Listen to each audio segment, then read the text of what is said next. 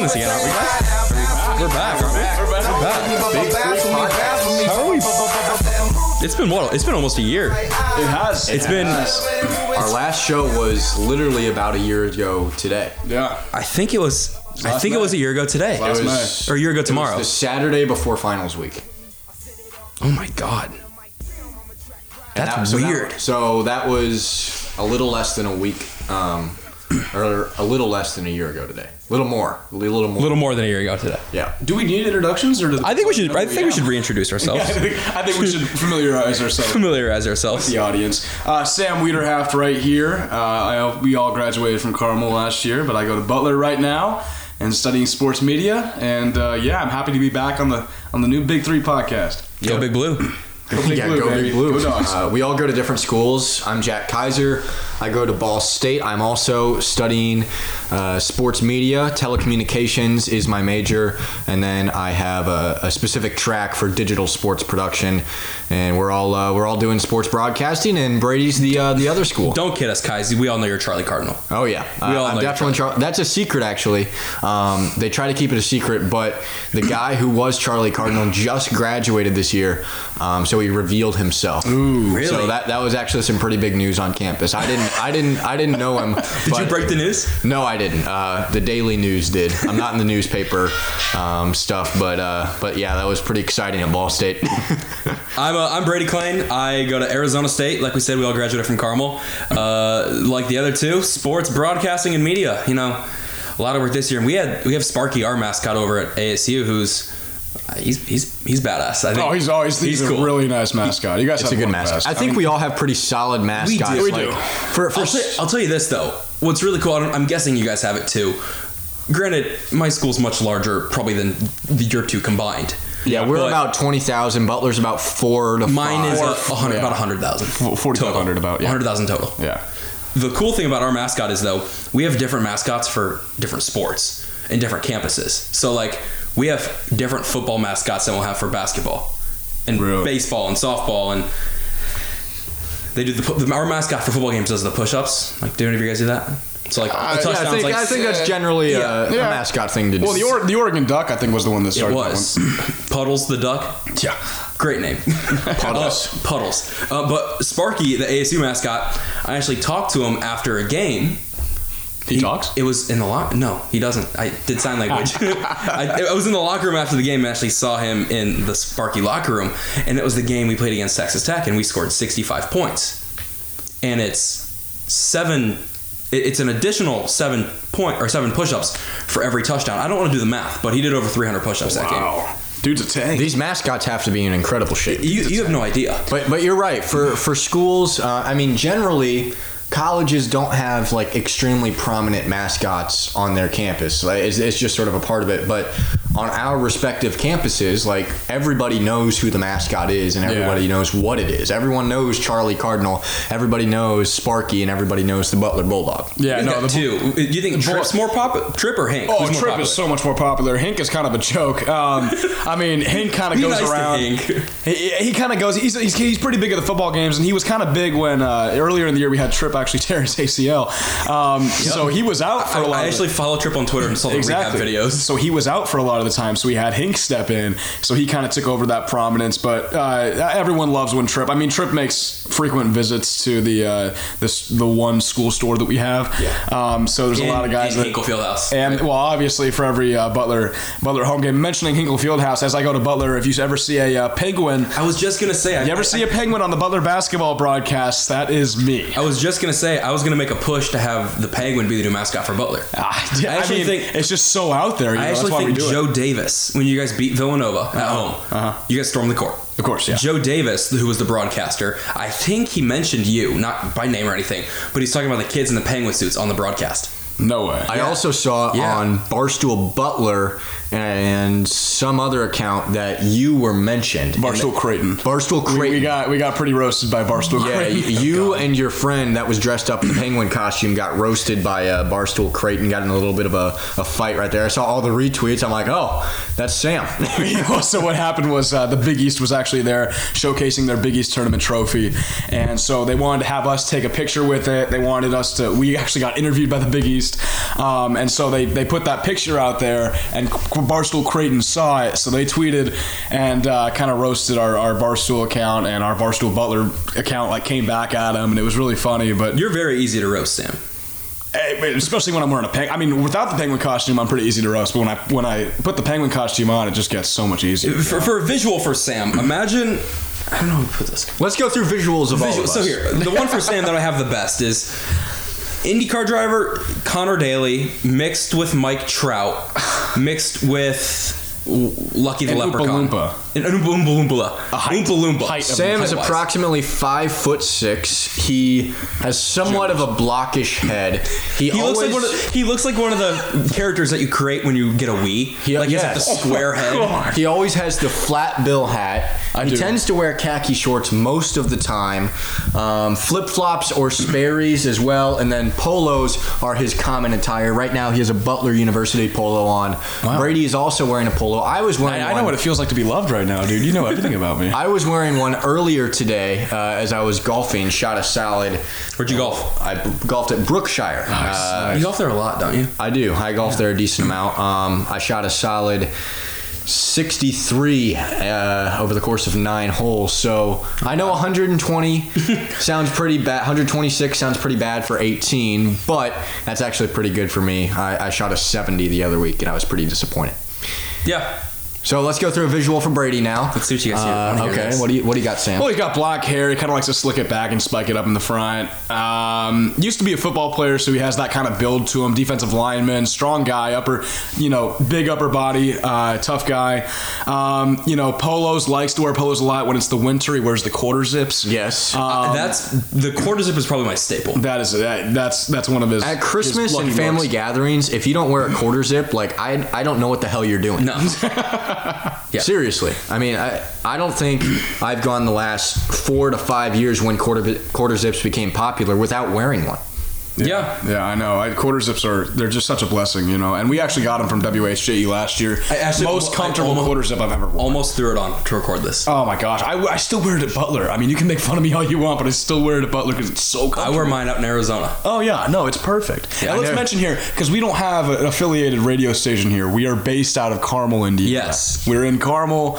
Um, you know, because we're not used to having our own independent thing. So this is this is based out of Carmel, just outside Indianapolis. Speaking of those quarter zips, uh, Karma came back to get me, but I never paid for it. So, Oh, God. So I had one, um, but Karma came back to get me because I lost it. So I, I don't have, I do not have the WHJ quarter zip anymore. But I did not, did not pay for that one. But I made up for it by paying for the Ball State Sports Link quarter zip Okay. that I got this Uh, year. that makes up for it. All right, so let's describe me now. What do you guys have? Oh my gosh. Uh, so Jack Kaiser, former baseball player. So if you want to put that in your mind, you know. You, know in SpongeBob those characters go meep all the time. You kind of like one of those. Oh, I can see that. I'm trying to think of those guys. I can see that. I'm trying to think of those. Tall, really skinny. yeah, he's, he's a Yeah. tall guy. He's a tall guy. He's an intramural champion. I am an Intramural intramural champion. champion, pulled off one of the greatest intramural upsets of all time. Might be the Carmel- most ath- athletic out of us three. Oh, easily. Yeah. Carmel uh, has a, a huge intramural basketball league. 32 teams sign up every year. This high school has 5,000 kids. Uh, so last year, uh, my buddies and I, we had a team going for three years. We played a team of former varsity basketball players, a, a decent amount of them. Yeah. Uh, they were cocky, they were arrogant on their Twitter page. They had a Twitter page for their intramural basketball team. Jack, guys, I hate to say this real quick, but I made a graphic for their Twitter page. Oh, I know, I know. Yeah, you, Yeah. you made the graphic. I, I fully recognize that. But they posted on there. Um, their their bio was 2015 2016 intramural champions before the season had even begun. So we're like, okay, and we somehow make it to the championship. How many people were there? There were literally There were a like lot of people were there. like four to five hundred. Me and Brady were calling the game for the Yeah. radio, the and there were radio. a lot of it was a pretty there. big deal. It was a big Um, deal. we won by two. Came down right. Uh, came down right to the wire. It was a it was a heck of a game. But I, I remember you vividly. As the buzzer was sounding, you threw the ball in the air, took your shirt off, and was Yeah. running around the gym. oh, I was yeah. And Man, I our- wish I could find the call of that game. Oh my gosh, because it was just so intense. It's on YouTube. The the Carmel High School TV station. Yeah, the station. TV does it. Also did it. Um, so that's on YouTube somewhere. Uh, but but the radio call is lost forever, sadly. Uh, but yes, we, I, might- we could try to salvage it. We'll try to salvage. it. I could try to find it. I'm a decently athletic guy, pretty tall, uh, fairly skinny. Um, like yeah, I, I used to play baseball. I was a catcher, uh, but I've since stopped working on my uh, physique, so I've become severely out of shape. Despite the fact that I may look in decent shape, I have a mud run going on tomorrow, so we'll see how that goes. It's about it's a 5K, so around three miles. Uh, obstacles, obviously, as the name suggests, lots of mud, uh, wet running conditions, and it'll be uh, it'll be interesting. Oh, here's the Meep dude from oh SpongeBob. my goodness, that is a great inter. He just needs the glasses. If you just Google Meep SpongeBob, it'll it'll pull right up. Uh, if I wear glasses, then yeah, maybe, maybe. I think his neck's a little bit little bit long, but uh, but yeah, I think that uh, that fully describes the three of us. I think that works. There you Well, go. I mean, I mean, that's that's a pretty good intro to start this off. I mean, it is. We have to set some context for these should- listeners that will be coming at, coming back each and every week. Well, yeah. So yeah, so they can get a visual representation. We have to paint the picture. Yes, that's our job, right? Yeah. I guess that's what we taught. That's what we were taught at least. Yeah, Do we remember? with Do you remember anything we were taught? No.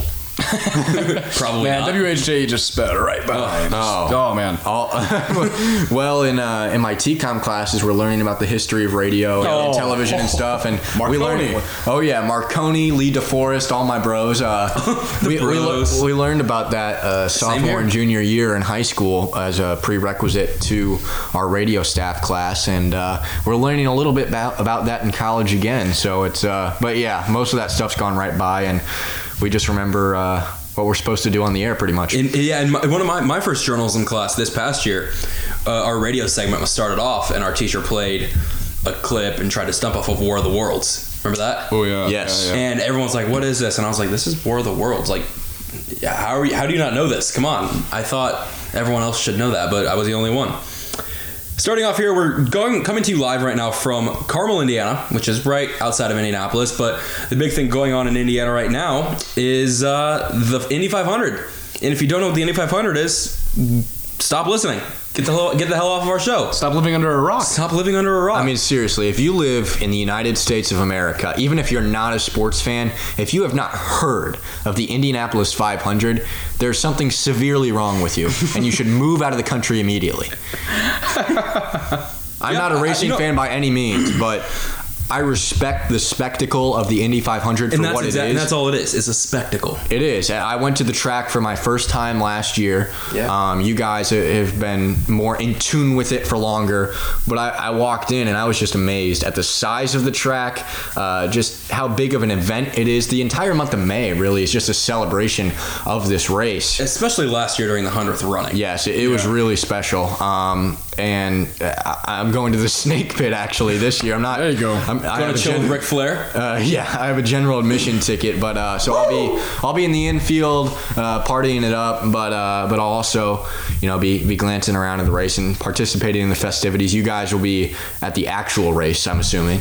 Yeah. Sam is. I'm not going this year. Actually, I can't. Okay. Make it this Well, yeah, I spent the entire day at the track uh, today for Carb Day because it's Friday. Um, so the IndyCars went out for their last practice, and then we had the Freedom 100, which is an unbelievable and so underrated race. It's great. It's great. Wasn't there a It's crash in the first Yeah, it was a crash in the first lap, but um, it's the Indy Lights, so it's like the minor leagues to the Indy to the uh, Indy cars.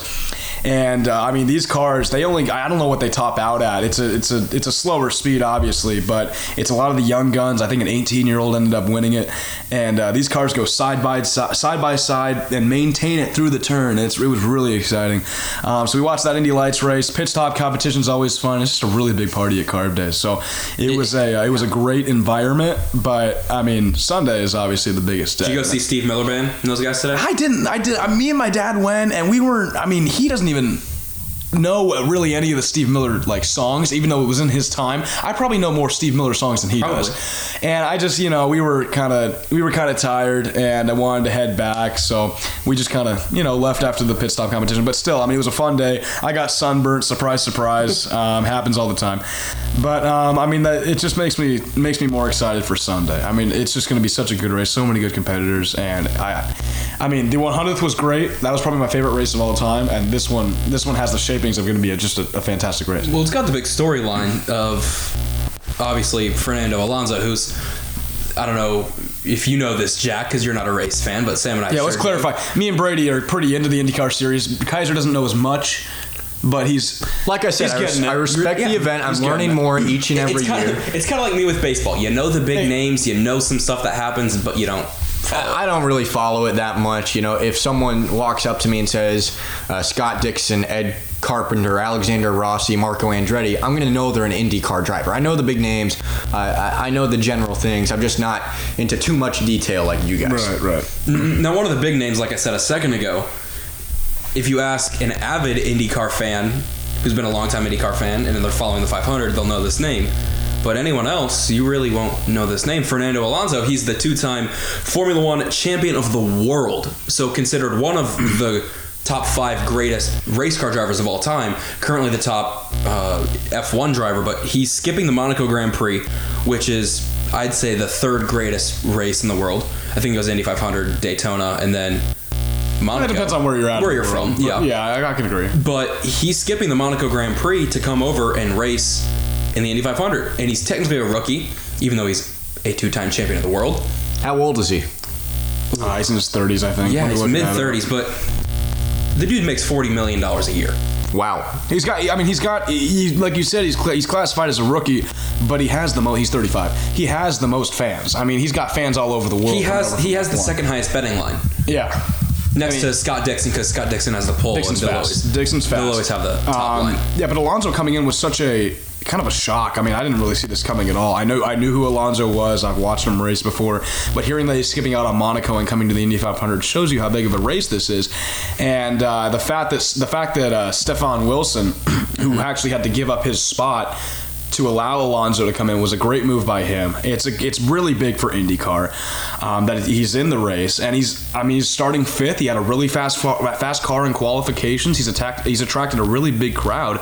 He's been really nice to the media. Um, He's got know, that beautiful McLaren orange too. He's got that McLaren. I mean, he's he's got a fast car, and uh, you know we'll see what he can do. Um, but I mean, like I was telling you off the before the before the show, Brady, I was reading a Gregg Doyel article that it's great that he's racing in it, but if he wins, that could prove to be a little bit detrimental for IndyCar. I mean, there's, that- there's not. I, I I think, in my opinion, after reading that article, there's more negatives than positives. when you look at this too, if a guy like Alonso wins, who, by the way, to put it in perspective, uh, rookie drivers have to go through an orientation process and get cleared to get up to the speeds and danger that is involved at IMS Motor Speedway.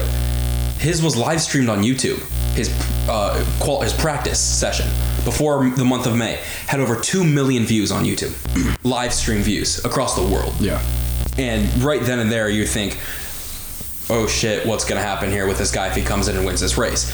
But you look at a guy like a Jay Howard, who's a younger driver. Last race, I believe, it was 2011, That was his last race, yeah. but is also an IndyCar or is a F1 driver, Formula One driver.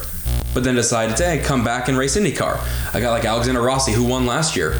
No one complained that, a lot of people complained, but no one said, oh, he was an F1 driver who came over here and made it look easy. He was a failed F1 driver and came over here and won as a rookie, sputtering out of gas. So if Alonso wins this race, Sam, what does this mean to the sport of IndyCar? I mean, I just after bringing up a few points from that Gregg Doyel article, um, it does.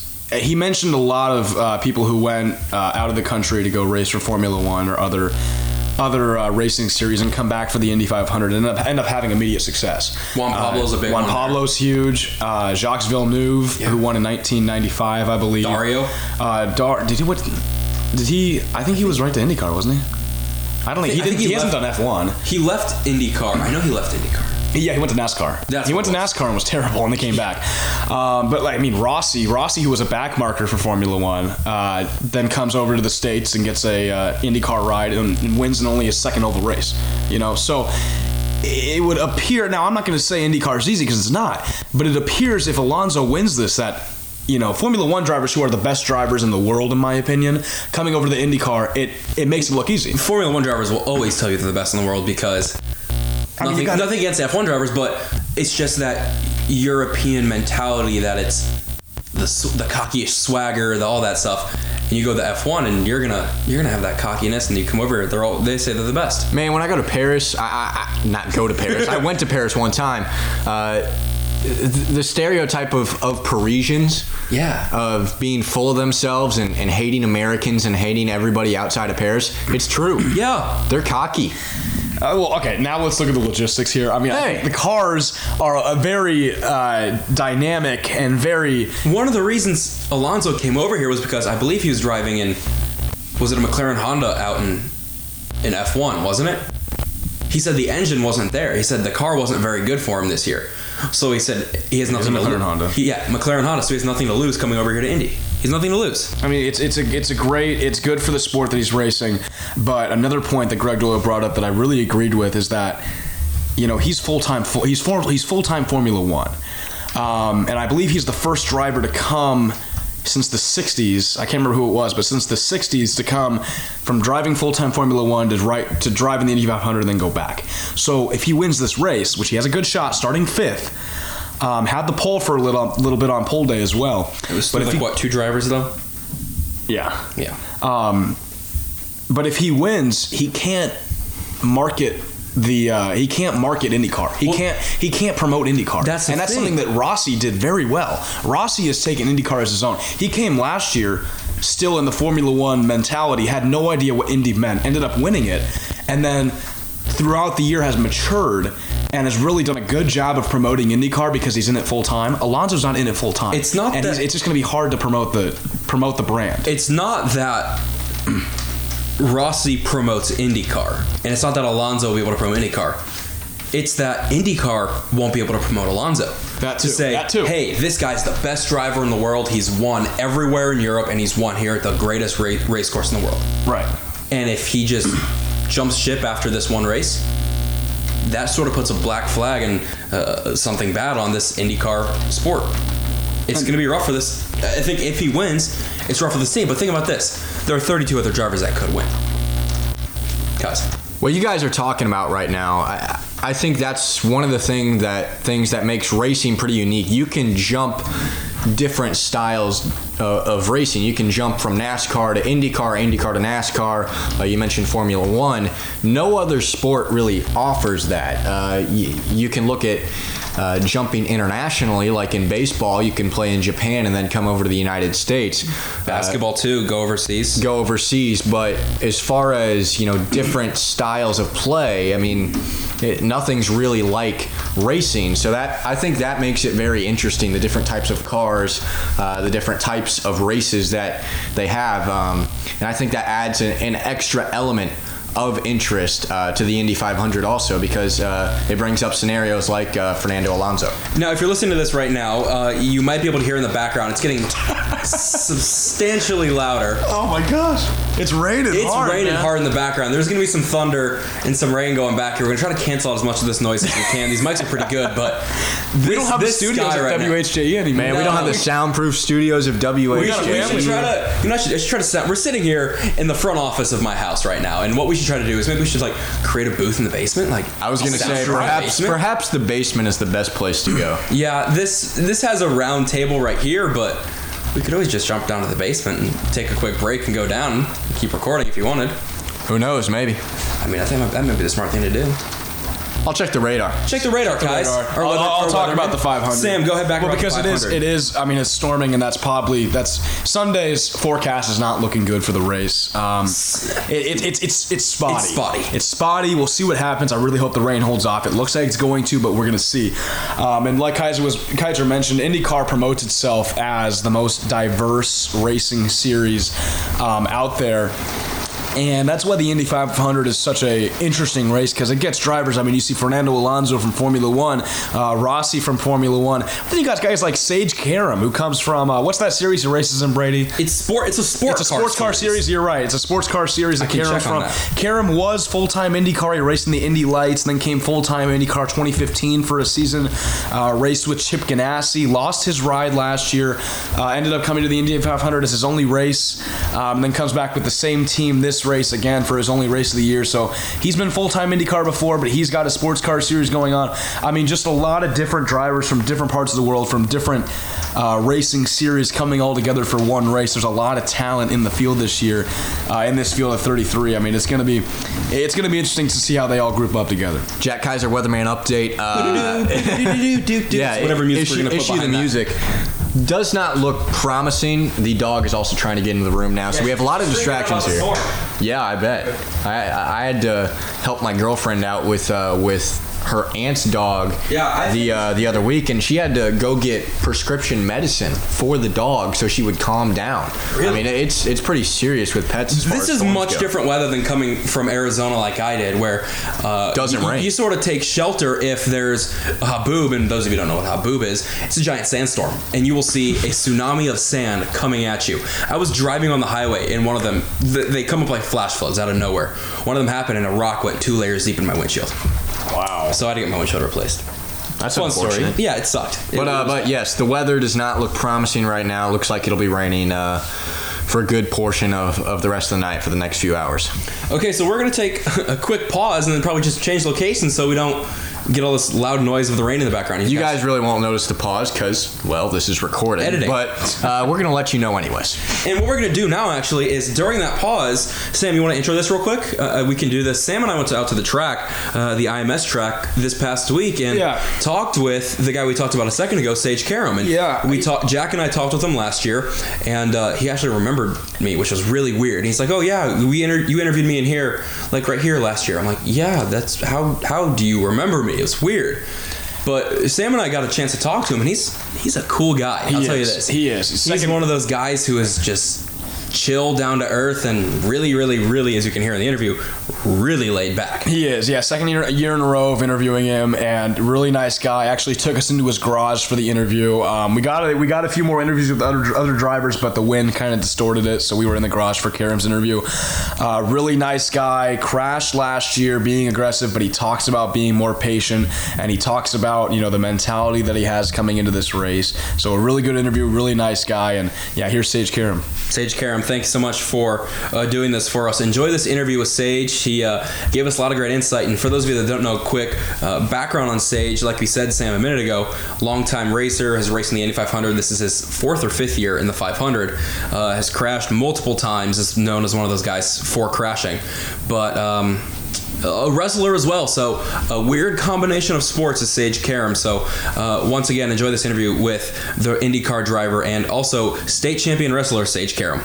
Here with Sage Karam, you're mainly now racing with Lexus full time. What's it like coming over and jumping in an IndyCar for one or two races a year? How's the adjustment for you, and how is it for your team? Yeah, so last year I, I didn't really do much racing at all or anything, and to come back in an Indy car, I kind of just jumped right back in it and picked up on it, um, and didn't really have any like weird side effects getting back into it or something, you know. So, um, but this year was a bit different because I was racing in the sports car series and I had a windshield in front of me and front engine car and everything, and I got in the Indy car and it was just it felt a bit odd and uh, it took me a little bit to get like two good runs to get used to it again, and uh, that was the first time I've actually like felt like kind of weird odd, you know, about driving the car. And um, but then once I, you know, got back into the rhythm and everything, it all just came back and it was all normal again. You know, last year we saw you have a really fast car, worked your way all the way up to fourth, and then crashed it on an aggressive move. Are you going to work on being more patient this year and making the right moves kind of later in the race? Yeah, I am. Um, that's been one of my big things, you know, coming into this race that I've been thinking about is that, you know, I learned from that. I just want to uh, get the car to the end, and I believe if I get the car to the end, it's going to be in a position that, you know, we can do good things with it. Um, yeah, I, the car was mega fast last year. That's no doubt about that. And uh, basically, I, I have the same car underneath me this year. The car feels very similar, feels very good. I can pass whenever I want, really, and uh, that's the main thing. As long as you can pass in traffic, it doesn't matter where you start this race. So just got to make the smart moves, get up there, and uh, just keep my cool, and we'll be good. I know you've been asked a hundred times how wrestling translates over to racing, but have you been doing much wrestling lately? And if so, how has that affected your racing career at all? Um, I haven't wrestled in a couple months, um, basically since like wrestling season ended in March. Um, but you know, wrestling I feel like is a good, is a great sport, and it, it helps me out a lot. You know, the cool thing about wrestling is that it's just you and another guy out there, and you know. I mean, you have the ability to quit and, and like give up and everything like that, or you could dig deep and you know suck it up and go after it. And I just feel like you know that translate over to racing, where you know if your back's against the wall, you know something happens in a pit stop or something. You know all it takes is one yellow or something to fall your way, put you right back in the race, and you just can't give up and just gotta keep going at it. So this will be your fourth 500, so you have a, a few under underneath your belt. Um, and we all know with the 500, a lot of pre-race festivities. How do you keep your mind focused during those festivities on what the task is at hand? Um, you know, I, I I'll come here in the morning. I'll get here pretty early, like 7 a.m. I'll do some interviews and stuff, and then uh, you know you'll see some drivers go to the snake pit and get on stage and stuff, and that's just not me. You know, I'll I'll sit here in my uh, garage. I'll go back in my little cubby. I'll put my headphones on. I'll listen to music, and I'll just kind of like you know zone out from the rest of the world outside. And when they tell me it's time to walk through gasoline alley, then you know I walk through gasoline alley. I go in the the uh, green room. I don't talk to anybody. I sit there and I wait for my name to get called. I walk right over to my team, my car. I give them you know final handshakes, and we get to business. You know, it's it's an, just another race. It's just a big one. You know. Um, but when the green flag drops, green flag drops just like any other race. When the checker flag falls, checker flag falls just like any other race. You know, you just get your face on a trophy in this one and a lot of money and some cool things. So, um, That's the best way to describe it. It's the milk as well. It's the milk. yeah. Oh. And you get a nice ring. So, uh, you know, it's just a big one, but it's still at the end of the day another race. That's a very wrestling mentality there. Now, you said the snake pit before. Any chance we see a pre-race wrestling match between you and Ric Flair? Uh, we'll see if he's ready. I don't know if he's up for it, but uh, I'm always down to throw down. Yeah, he's 60, 68. He's what you said, 68 years old versus a young guy like yourself, 22. So, yeah, I- I think you got a pretty good shot there. Sage Karam, thanks so much for joining us today. thanks, guys. Good luck this year. That was Sage Karam there in that interview, and a lot of good stuff from him. You could tell he looks promising. Um, he, he's really, I mean, he's had a he's had a tough couple years. I mean, he crashed in the first lap of 2015, and then last year crashed about halfway through the race with a really fast car that I believe he could have won in.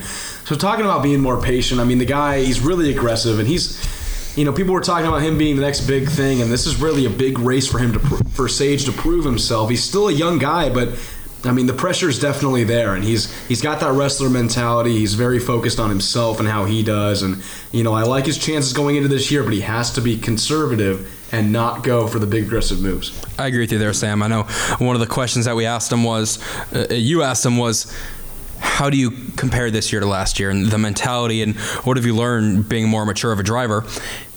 And what he said is taking things slow. We saw the last couple of years, he's been very aggressive, very it's hard to say physical, but he's been physical. He's been a physical racer and has been uh, getting into things with other drivers. I know he has some rivalries going on, and you heard at the end of it there, his pre-race tradition, you could say, is you see a guy like Conor Daly who goes and parties in the snake pit and hangs out with all these DJs who he's all best friends with. I mean, he's friends with all these guys.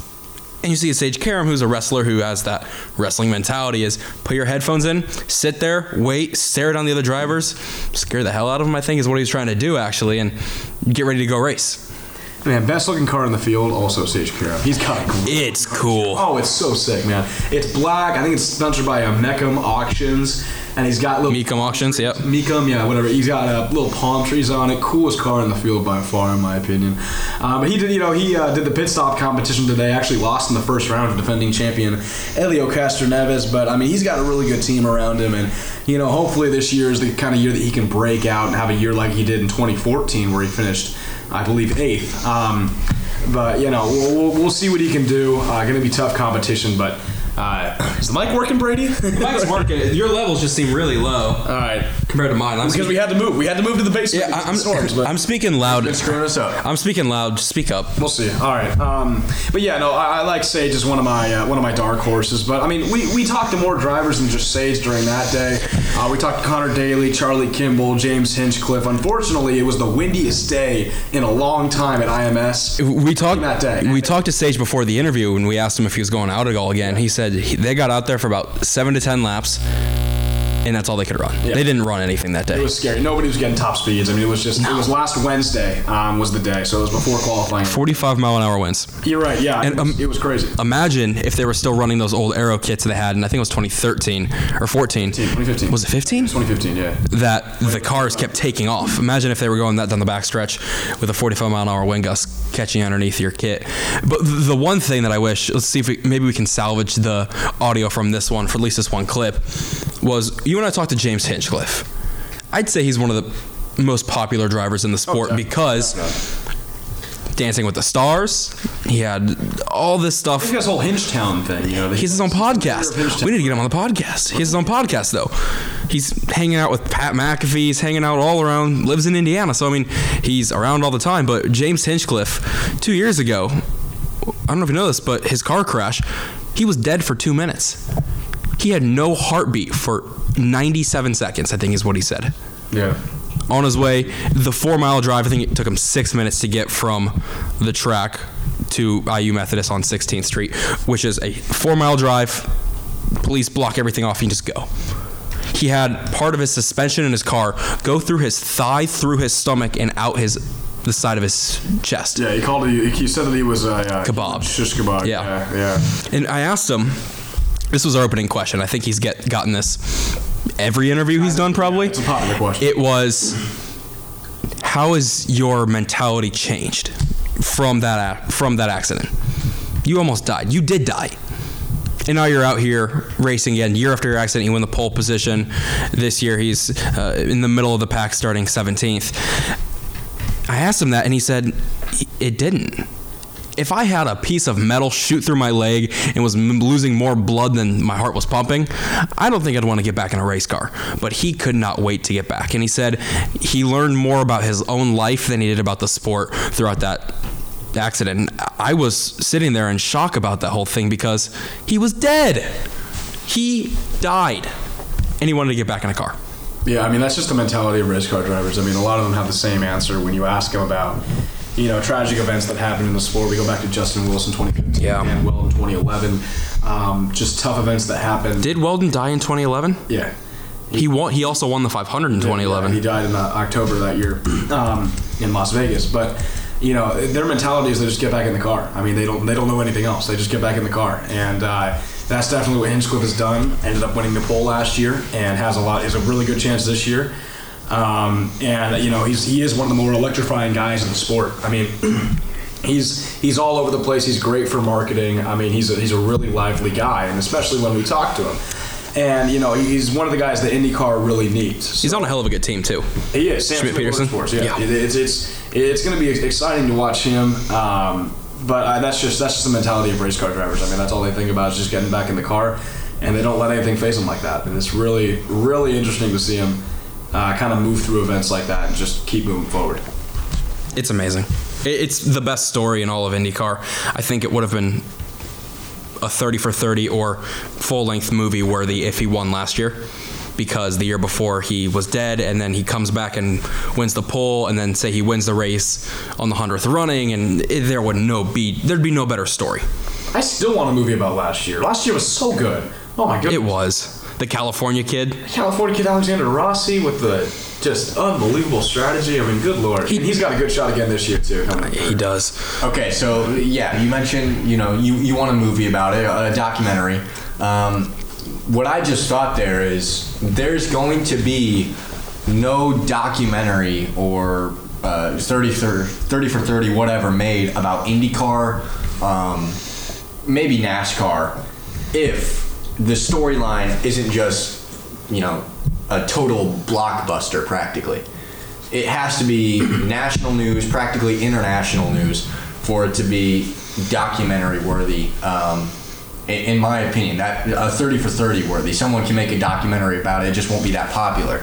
Um, but that's just the way it is with racing. We're biased, or at least you guys are, because you're big racing fans. We're here in Indianapolis. But as far as you know, national news and everything goes, uh, for a documentary to be made about a storyline like that, it has to be one hell of a big storyline. Uh, Yeah.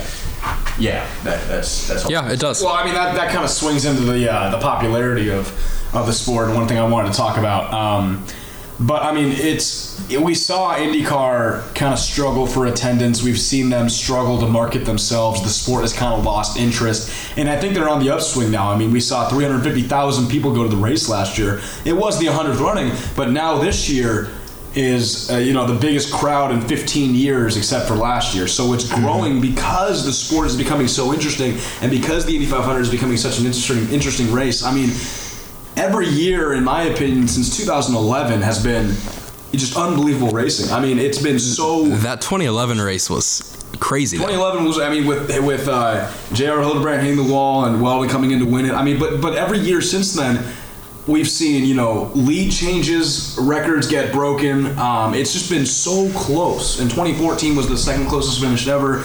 Uh, 2015 was close with, with uh, Juan Pablo and Will Power, and then Rossi playing the fuel strategy, which he won by a lot, but it was still a very close race uh, throughout the whole thing. So, I mean, the sport is gaining popularity. It's on the upswing because IndyCar has found a way to market themselves um, and use their drivers to their advantage because they are the most diverse racing league, racing series of all of them.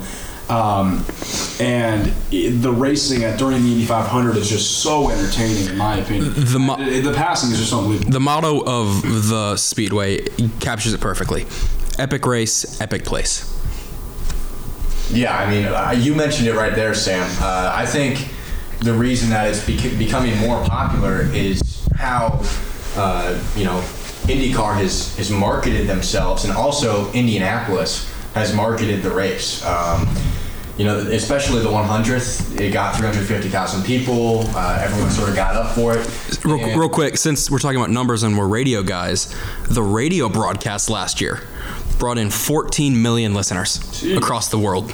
That's incredible. And a good portion of that is from Indiana because it's blacked out. They didn't black it out They last black- year, They didn't black it out last year. Will they black it out this year? Yes. Yes. They will. Hundredth running, understandable why uh, they didn't black it out. They said because of special circumstances, Yes. they lifted the blackout. Exactly. But people sort of got involved with the race. I can put myself in that category as I went to the Motor Speedway for the first time last year uh, with the whole 100th running uh, coming last year. Um, but people got exposed to that for the first time in their lives or maybe revamped it for the first time in a while.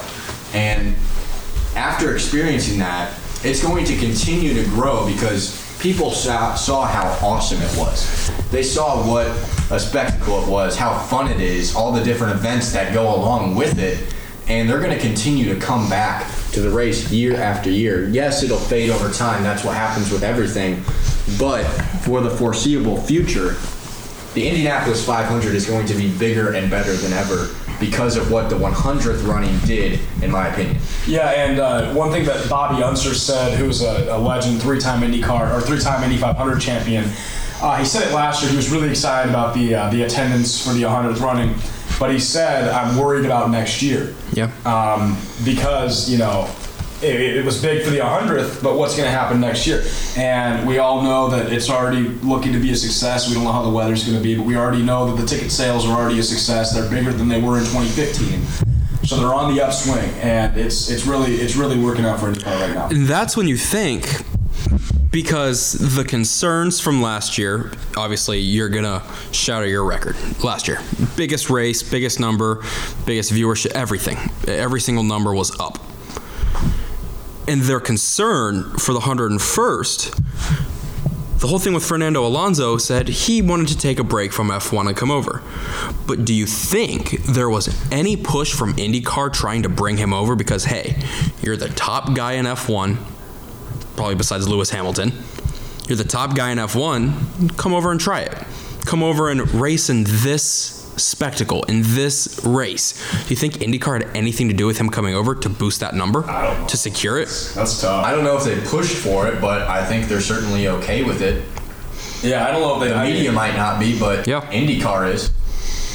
I don't know if they. I mean, that's that's something that I don't know if we'll, we'll ever know. But it's it's interesting to think about. Um, but I mean, yeah, he's, he's obviously boosting.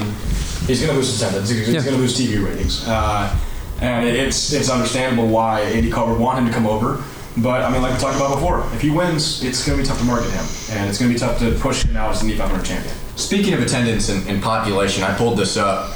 Uh, Indy Star had an article listed off uh, some things that last year's attendance had the same size as. So let me just list a few of these things off, just to put into perspective how big 350,000 people is and how big this track is. Uh, it is as big as the populations of South Bend and Fort Wayne combined. It's as big as 37% of the entire population of Marion County, which I would hope you know this, but listeners outside of Indiana, Marion County is the county with Indianapolis in it. Um, it's 59% of the entire population of the state of Wyoming. more people than more people than the population that attended the last four Super Bowls combined. Nearly twice as many people that attended the record-breaking 2015 Kentucky Derby. Sam, you went to the Kentucky I Derby was there this, this year. year, yeah. It's uh, it's quite an event itself. Over 100,000 people more than the population that attended all the games of the 2015 World Series Wow. more than double the attendance of the last reported Daytona 500 attendance in 2012. On Sunday, this upcoming Sun, or on the Sunday of last year's race, one out of one every 1,000 people in the United States attended the 100th running. That's crazy. Indianapolis 500. You think about this the Motor Speedway itself, on the Sunday of race day, this was last year for the 100th running. If it was taken into a city, the speedway itself, the five, I think it's 548 acres, something along the lines of that. It would be the 45th largest city in all of the United States. That's crazy. I, really, I have to preface this real quick. Who's the mayor? Hinchtown. You think so? It's not Doug Boles. all right. It's Doug Boles is the president. The mayor is Hinch I like that. Because his nickname's the mayor That makes sense. of Hinchtown. I got to preface this now, by the way, uh, for the listeners out there. This isn't an IndyCar podcast. We, we should probably mention that this is not an IndyCar If you're not podcast. an IndyCar fan and you're listening right now, Come back next week. please come back next week. It will not be IndyCar. I understand that you can be frustrated with this. Uh, I'm not a huge racing fan myself, so sometimes this conversation, if you don't hear me butt in once in a while, yes, I don't have much to say. Yes, it can get a little bit boring. I do respect it, but I understand where you're coming from. We have all sports covered here. We'll, we'll, t- we'll touch podcast. we'll touch some more today. We'll touch on some other stuff today. We'll touch on some other stuff today. Right now, NBA is happening. You know, NFL. We're getting a few months away. The NHL, NFL, Stanley Cup. Ball, yes, NHL. We have everything. But because we're in Indianapolis, because the Indy 500 is this Sunday, you can't not talk about it for a majority of the time. So Truth. Don't worry, it's going to go away if you don't like IndyCar. With that being said, we're gonna ask some more IndyCar questions. we, we just got a quick segment that I, I'm guessing Sam and I will do the most because I don't know if Jack, you can provide a lot of. We, we can figure this out. We'll finish out the IndyCar talk with this. All right, Sam. Uh, I'm gonna ask you a couple questions. We'll both give answers on this uh, about not superlatives, but I'm gonna give a title and you're gonna give me the driver who would best suit that. So. The best rookie in this year's race. Best rookie, I mean, it, Fernando Alonso, uh, technically a rookie, so uh, I got to put him in there. Just kind of going through the line. I mean, I don't, I don't see anybody, any other rookie that could possibly uh, come up with him. Jack Harvey, I believe he's a rookie, correct? Yes, Jack Harvey's a rookie, starting 27th. Um, I'll, I'll tell you this. My my rookie, because I'm gonna go different from you because I don't want to pick Alonso. I like Ed Jones. Ed Jones, I was looking at him. First driver, by the way, from the United Arab Emirates to race in IndyCar from Dubai. And I do believe he won the uh, the Freedom 100 last year for Indy Lights. I believe so. So he's he's, I mean, he's starting He's- 11. yeah. Uh, number 19 car. You know he's going to be interesting to watch. he'll be a good one to watch. I think it'll be fun. Uh, Jack, any rookie besides Alonso? I, Alonso's the main one here that everyone will go with. I'm not really caught up on all the rookies or anything, so let's go with Alonso. It's the, it's the best. It's the best guess. It's the best guess. All right, Sam. The driver this year with the most to prove. I like this question um, because I cannot find a better answer than Marco Andretti. I mean, 10 years ago, we were talking about this guy being the next big thing, and 10 years later, 2007, his first Indy 500 was 20, 20, 2006. Uh, got second to Sam Hornish Jr. on a last lap pass. And, you know, we were talking about this guy being the next big thing, and come back 10 years later, 2017, and he's won two IndyCar races and hasn't won since 2011 at Iowa. You know, so he's he's struggled, and he's, he's I mean, I've watched a few videos and interviews with him, and he's very disappointed with his IndyCar career so far. And he hasn't really gotten out of that Andretti shadow. You know, he's still overshadowed by Mario and Michael. He hasn't made a name for himself yet, and he's starting to get up there in age. I mean, this is, I believe, this is his 11th year in IndyCar. Um, He's been consistent. He has a lot. He has that one second place finish. He has, I believe, three third place finishes. And this is a year. He's starting eighth. You know, everyone thinks it's Marco's year. They've been saying that for a while, and they're gonna. I'm, I'm off the Marco train. You know, I, I was. You've been on the Marco train for a while. I've been on the Marco train for a long time, and I'm off it this year because I just don't.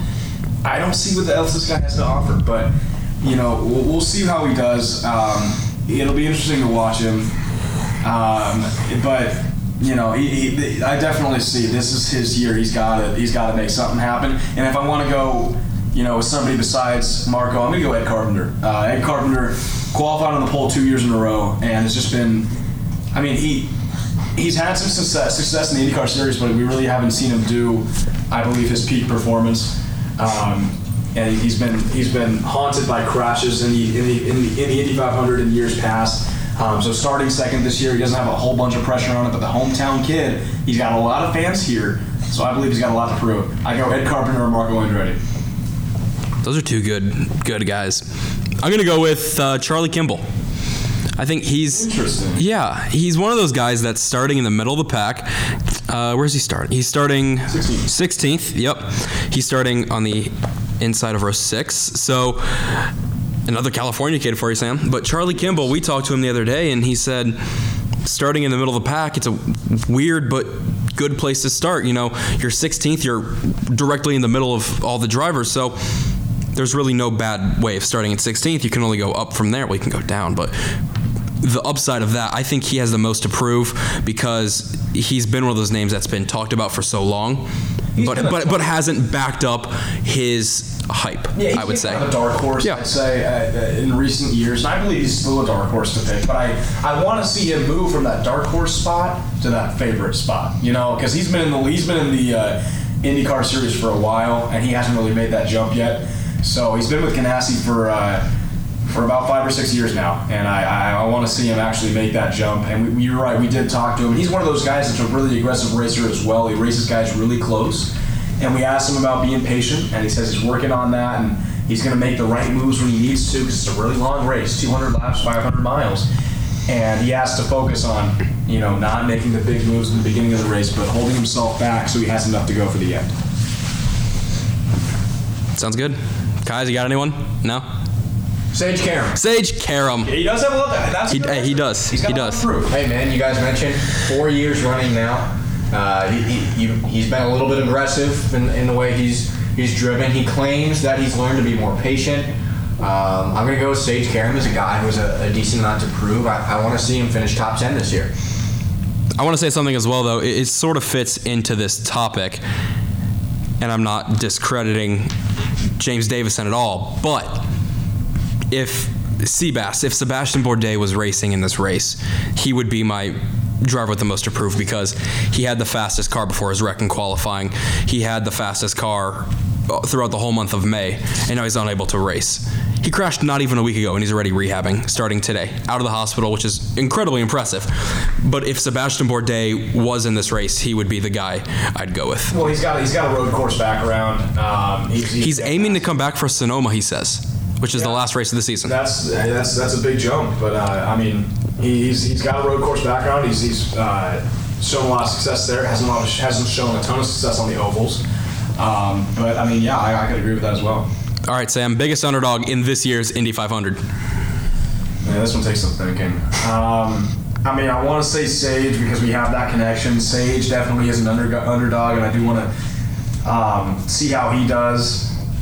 I, you know, just looking through the list, it's just. Let's say, would you count Takuma Sato as an underdog? I would. I mean, underdog from Andretti Autosport is kind of a kind of a stretch, but On a new team for this year. yeah, new team. He comes over from uh, AJ Foyt. He's raced there the past couple of years. Now comes to race for Andretti in the 26 car. Uh, qualified fourth, had a shot to win in 2012 and crashed on the last lap going for the lead.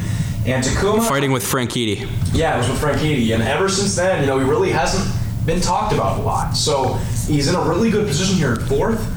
And uh, I'd say he's an underdog because he's not really talked about a lot as much as the other drivers. But he's a, one of those guys that brings in diversity to the series. He's had success, comes in with a new team. I like his chances this year coming from the fourth spot. You know, I'm going to pick another driver coming from the front of the pack as well. Even though we're saying it's an underdog, he's coming from the fast nine in the front of the pack. J.R. Hildebrand. He's the guy who I think it was three weeks ago, four weeks ago, had surgery on his hand, had screws put into his hand and his wrist, then went out and raced in Phoenix, finished third I there, there I believe, and now he's here. He's starting sixth in row two.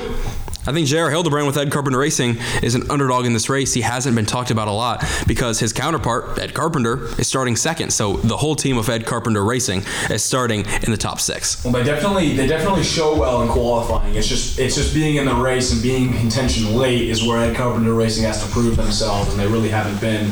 I mean, we saw Josef Newgarden, who was with them last year, finish third, and he was there uh, toward the end of the race. But um, it, it- we're really looking for a big win for Ed Carpenter Racing and see what they can do here with J.R. Hildebrand. Um, like we mentioned before, 2011 runner-up had the race won up until the final corner and crashed. So Jr. Uh, is definitely somebody I'll be watching. Qualified sixth, um, so he'll be he'll be in contention toward toward the end of the race for sure. I can I can definitely see that. You guys can figure out my underdog by this one phrase. Oh boy, Oh man. What? Ric Flair. Woo! Woo! The word is in the phrase.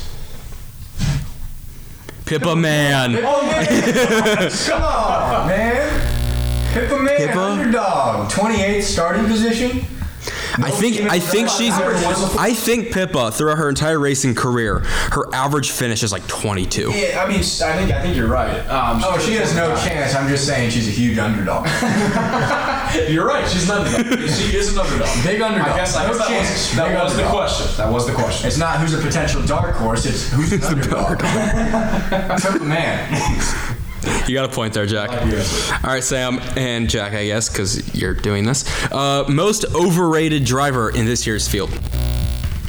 Well, I mean, I want to I want to say Marco as well because he's always kind of overhyped and that doesn't really show out um, when it comes to race day. Um, uh, you know, if I just want to say someone who's overrated, I'll go with the pole sitter, Scott Dixon. You know, because he- Ballsy. he's got it's, it's ballsy, but he's got one Indy 500 win in 2008, and ever since then he's qualified really well and done really well throughout the race, but is not. He, I think believe he got second in 2012, but hasn't. I mean, he's either had late pit stop troubles or he's gotten in late crashes and hasn't been there at the end. So uh, I, say Scott Dixon is a little overhyped. Um, you know, I'd like I'd like to see him have a good run. Um, in my opinion, he's one of the more boring drivers of the of the IndyCar series. That's why I don't want to see him win. But um, yeah, I'll go with I'll go with Scott Dixon being a little overrated. I'm gonna go with your underdog. I'm gonna say Takuma Sato. He's starting Rated? under overrated. Yeah, Overrated. Overrated. Takuma Sato. He hasn't even been talked about. I know, So why is he overrated? but he's starting fourth. I know, but that's not over. It's not over rating someone. I know, I know. Human error. I know. He qualified fourth. That's He did. His car qualified fourth. He just, you know, I'd say Whatever. underrated. You think- not talked about enough? I don't think he's very consistent. So what Brady's essentially saying is that not because of his popularity or anything he's overrated. He's just saying that he's overrated In his based start- his starting position, Yes. and that he's most likely not going to finish. I think I think he will be out of the top 10. I think he will be the lowest finisher out of the top 10. Well, and he also has uh, he's prone to getting a crash as well. Um, so Exactly. I can see where you're coming from there. But I, I say he's going to be the lowest finisher out of the top 10, definitely out of the Fast 9. okay, I, I can see that. Yeah. Are we gonna pick the winners now, guys? We have one more question. One more. Most consistent. Most consistent. Um, well, Helio's always up there. Um, Helio's going for. How could you not? Helio's going for, for for his fourth this year. He's always in contention at the end. Um, so he's somebody who's going to be consistent. You know, he's going to be fighting for the lead. Uh, it doesn't matter where he's ending. It doesn't matter where he's starting because Team Penske had a tough go at it during qualifications, as Will Power was the highest, the only one to get in the Fast Nine. He qualified ninth, and Helio starting in 19th. Um, but it doesn't matter. It doesn't matter where he's starting. Um, you know, I think I think he's going to be in contention at the end. Helio is definitely a consistent driver as he goes for his fourth. My most consistent driver, I'm going to go with Ryan Hunter-Reay. His starts over the last, oh, let's say five years, he started third, 16th, 19th, 7th, and third. He's been very good. The winner in 2014, but I think he's the most consistent because he always finds a way to just work his way through the field and work his way up and down the field. Another one of those guys you could throw Graham Rahal in that category as well because he always finds a way to just finish in the middle of the pack and pull something out of his hat that just no one really thought about. So I'd say Ryan Hunter-Reay is the most consistent driver uh, in this year's field just because of what he's done and the reputation that he has in the sport. Well, Ryan Hunter-Reay, I mean, had a winning car last year. Yeah. He got taken out by his teammate, teammate Townsend Bell in the pits. Um, so I definitely see what you're saying there. He's always really fast in Indianapolis. Um, but I'm also going to go with Carlos Munoz, who comes in like with the team, uh, AJ Foyt Racing.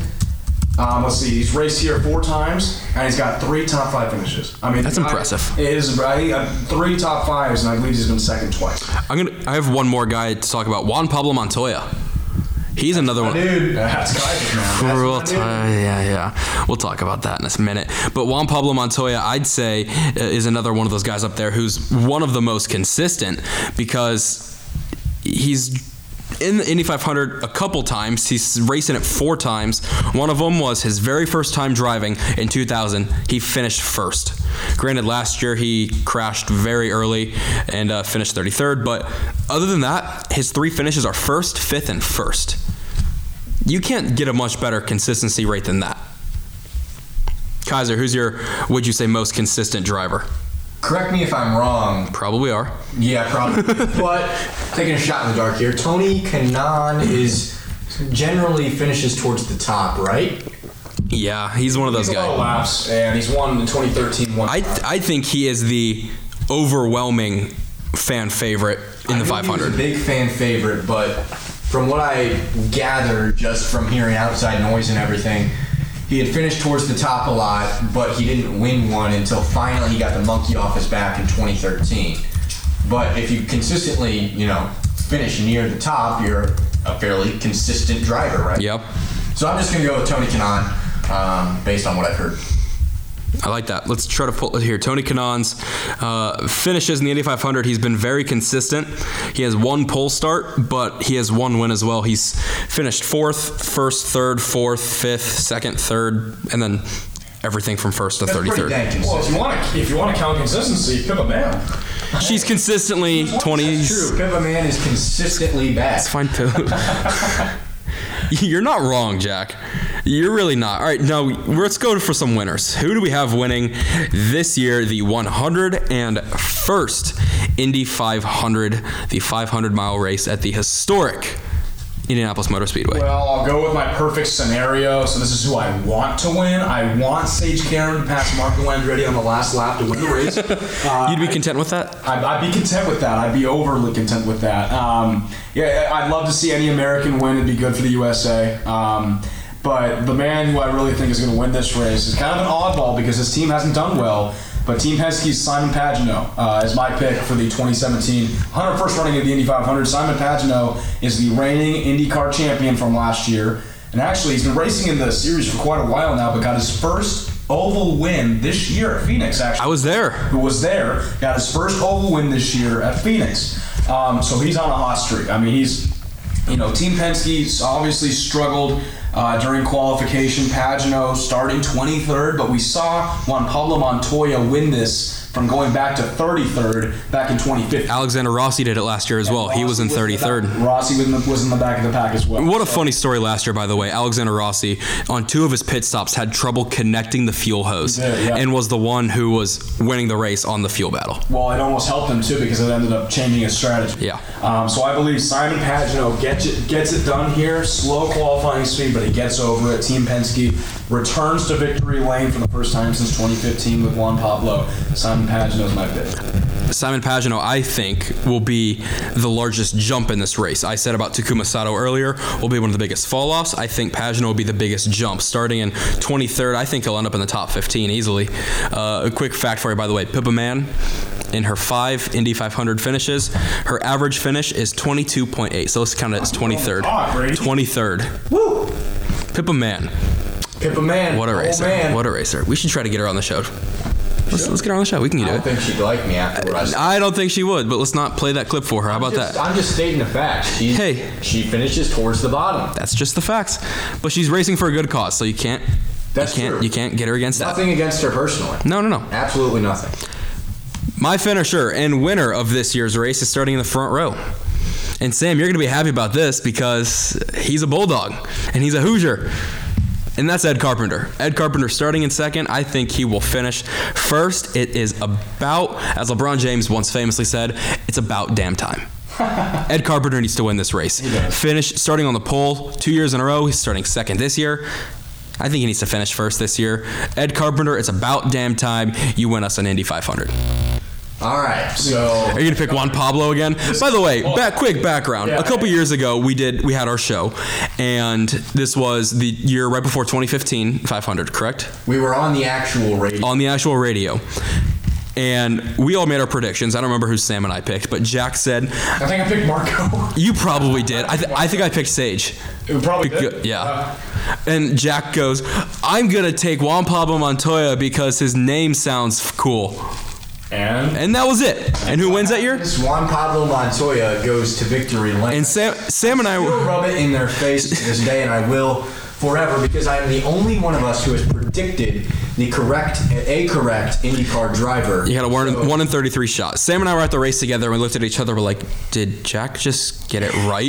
And then I said to them unreal. something very funny. Um, I, I, I let them know that I was right, but uh, I went last year with the same trend. I went with the name trend because I figured, who knows, it might work again. So I went with Ryan Hunter-Reay because you know three separate name intervals right there. Um, didn't work out, uh, unfortunately. So I'm gonna go with a new trend. I think I looked at different names that I might be interested. This is like people who pick their March Madness bracket based on the color of the jersey. Exactly. I don't have enough expertise and information about the actual sport to pick winners. Like I do based on basketball, so that's I, I use that information to make picks during March Madness. But I have to go with a different tactic for the Indy 500 because I'm just not an expert in it, or I don't know enough, enough about it like you guys. So I I, I scanned uh, the starting grid. I scanned these names. Uh, Sebastian, is it Sav- Saavedra? Saavedra. Starting 31st. 31st. That I, I saw 31st, and that sort of pushed me away from him a little bit. Um, let's see here. What else do we got? Josef Newgarden. I don't like this guy simply because he spells Joseph with an F. He's American. Man, From Nashville, Tennessee. We'll talk about Nashville in a minute, by the way. I know he's from Nashville, but if you're from America, you put PH at the end of Joseph. Oh my God. Period. Um, I think the most American guy in this race would be Conor Daly from Noblesville, Indiana. yes, Conor Daly. I like Conor Daly quite a bit. Pat McAfee sponsored his car last year, correct? Yes. Yes. Um, Ori, Oriol Servia. Oriol Servia. Oriol Racing, racing with Rahal Letterman Racing with our friend Graham I Rahal. like that one quite a bit. I at, He's teasing us here, man. at, at the beginning here, I, I, I was thinking Marco. I was thinking Marco. Um, I, I was a big Marco fan, not like a big fan because I don't follow the sport that much, but um, when I listened to the race in 2006, I remember I was riding home in the car from South Bend listening to the race with my dad, and I heard the call of Hornish Jr. passing Andre, uh, Marco Andretti, and I felt so bad for Marco. So I was like, I'm going to root for this guy from now on. Hopefully he wins. Apparently, Sam uh, has been a big fan as well. Um, but then I continued to scan the list. Wasn't a fan of of Marco. Thought about Fernando Alonso. Too popular a pick. So my pick for the 101st Indianapolis 500 is Takuma Sato. Oh, wow. You guys mentioned him as most over. We're talking about Jack. You're like, if you're American, you do this now. America, America, America. You pick a guy from Tokyo. Man, I know. I'm not saying I have anything against foreign people, but I'm saying if you're American, you, spell your- should spell your name Joseph with a PH. And if you're American, you spell your last name with an S, not a Z. Oh. No, I think it's actually the other way around Jack. because the original German spelling But K A I S E R. So we've strayed as far away from the original German spelling. Jack's last name is Kizer, K I Z with E K R. I Z E R. Everyone assumes it's K A I S E R. So I think we're more American than any Kaisers out there. I'll just yeah. I'll, I'll Okay, so Takuma not gonna Sato. argue his pick. I like his pick. Like I said, I like Takuma Sato before. You guys mentioned him as potentially overrated. Um, he's Brady starting- said that, not me. Brady said that he's potentially high. I like the name. That was part of it. Takuma Sato. It, it rolls right off the tongue. Um, but He was the one that wrecked our good friend, our good friend Sage Karam. I know that. I, big I guy. remember him wreck- wrecking the Sage best. Karam. Um, but I like his position fourth. I like that number. I like his name. Um, so I'm going to go with Takuma, Sa- Takuma Sato to win uh, the Indy 500. At least you can say his name right. Takuma Sato. Takuma Sato. Easy. That's the 500 picks for us. We spent, oh, what, about an hour talking about the Indy 500, and rightfully so, because next week, we're not going to say a word about it. We'll say who won, and that's about it. We'll break down the race. We'll break down the race. Well, obviously. But again, we're not an IndyCar podcast. Um, switching topics, now we're going to spend just a minute on this because we said it a second ago about Joseph with an F in Newgarden. He's from Nashville, Tennessee. Another big thing out of Nashville right now the Nashville Predators. In the Stanley Cup finals. Now, who the hell would have thought that the hockey team from Nashville, whose best player is a black guy, would go to the Stanley Cup? PK Subban. Who would have thought that?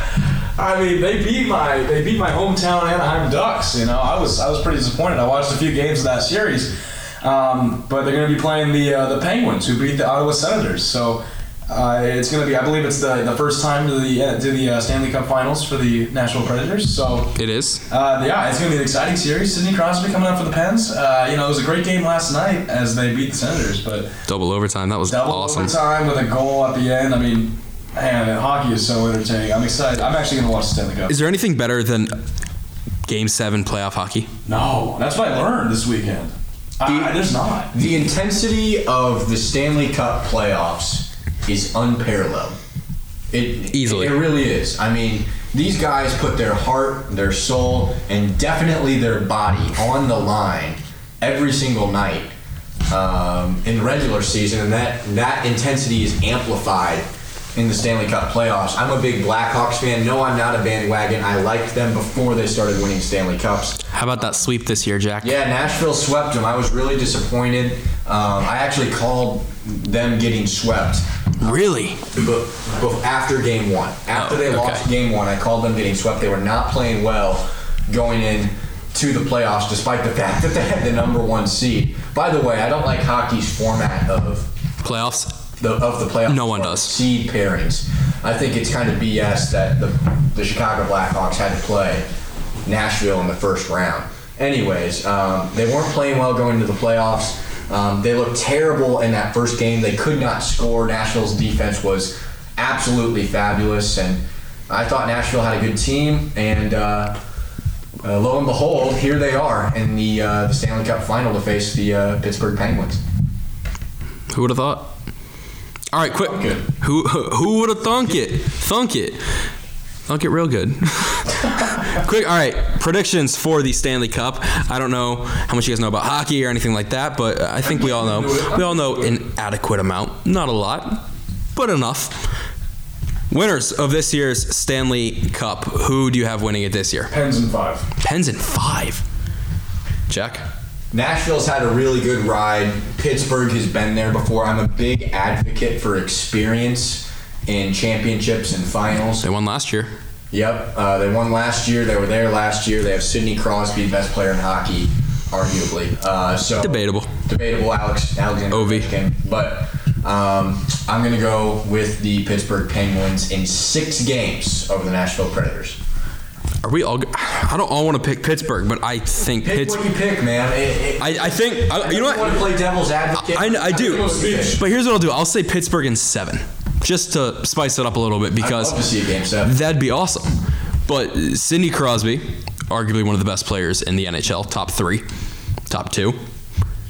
The goalies for the Pittsburgh Penguins. I mean, the fact that you have Marc Andre Fleury, one of the best goalies in all of hockey, as your backup, and your starting goalie had 30 plus saves last night. They got a good defensive side on that team for him. So I'm going to say Pittsburgh in seven. All right, so we got Pittsburgh in five, six, and seven. No sweeps. Way to be creative, guys. Uh, all right, what NBA. else do we Want to jump over to the NBA? Yeah. Let's jump over to the NBA. Oh, jeez. I'll take it back. Sam's this gone. Is, this is Sam. Like we all we all have a Sam's Indy car for me. we all have a sport that we know very little about. Jack's would be IndyCar and probably soccer. Yes. Sam's is NBA and Soccer. probably soccer, yeah. and mine's baseball. I can't talk baseball. I can talk a little. I talk enough. But switching over to the NBA now, and I think Sam made a prediction when we had our show for the finals and was totally wrong. I think Real, last year? a couple. Uh, I think it was last year. How was I wrong? You know who's going to play in the finals before the season even starts. That's yeah, truth. that? That's truth. No way. Kizer. Idiot if I didn't pick the Cavs Warriors. Yeah, seriously. Yeah, the Spurs are always a good option if they have Kawhi. Kizer, this year, the trifecta, the three-peat, third time's a charm, the rubber match, whatever the hell you want to call it, the trilogy. More names that I think about as we keep talking. It's part three of this. This has become one of the biggest rivalries in the NBA. This is getting I up there. I hate that BS that they say, "Oh, this isn't a rivalry." If you This play is- three times in a row in the NBA Finals, you are rivals. And if people think that this Cleveland Cavaliers team, who has the best player in the world, arguably the best player of all time, if you think that it was a disappointing playoffs because they lost one game, you're out of your mind. Yes, Golden State swept all the way to the playoffs, won 12 straight. But the Cavaliers lost one game and it was I believe it was in Boston without Isaiah Thomas got hurt and so the whole team just backed up. Marcus Smart went 7 for 10 from 3. It was not in Boston. It was in Cleveland. Was it in Cleveland? It was game 2. Game three. Boston. I was in the yes, one Boston's the 1 seed. Boston was the one seed, so it was in Cleveland. Uh, Marcus Smart was seven for ten.